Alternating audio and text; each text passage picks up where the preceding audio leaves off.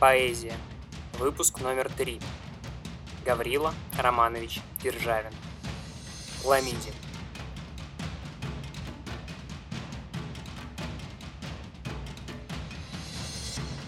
Не сожигай меня, пламида, ты тихим голубым огнем. Очей твоих, от их я вида, не защищусь теперь ничем. Хоть был бы я царем вселенной или самым строгим мудрецом, приятностью, красой сраженный, твоим был узником, рабом. Все, мудрость, скипетр, державу я отдал бы любви в залог, принес тебе на жертву славу, и у твоих бы умер ног. Но слышу, просишь ты пламида, задаток несколько рублей.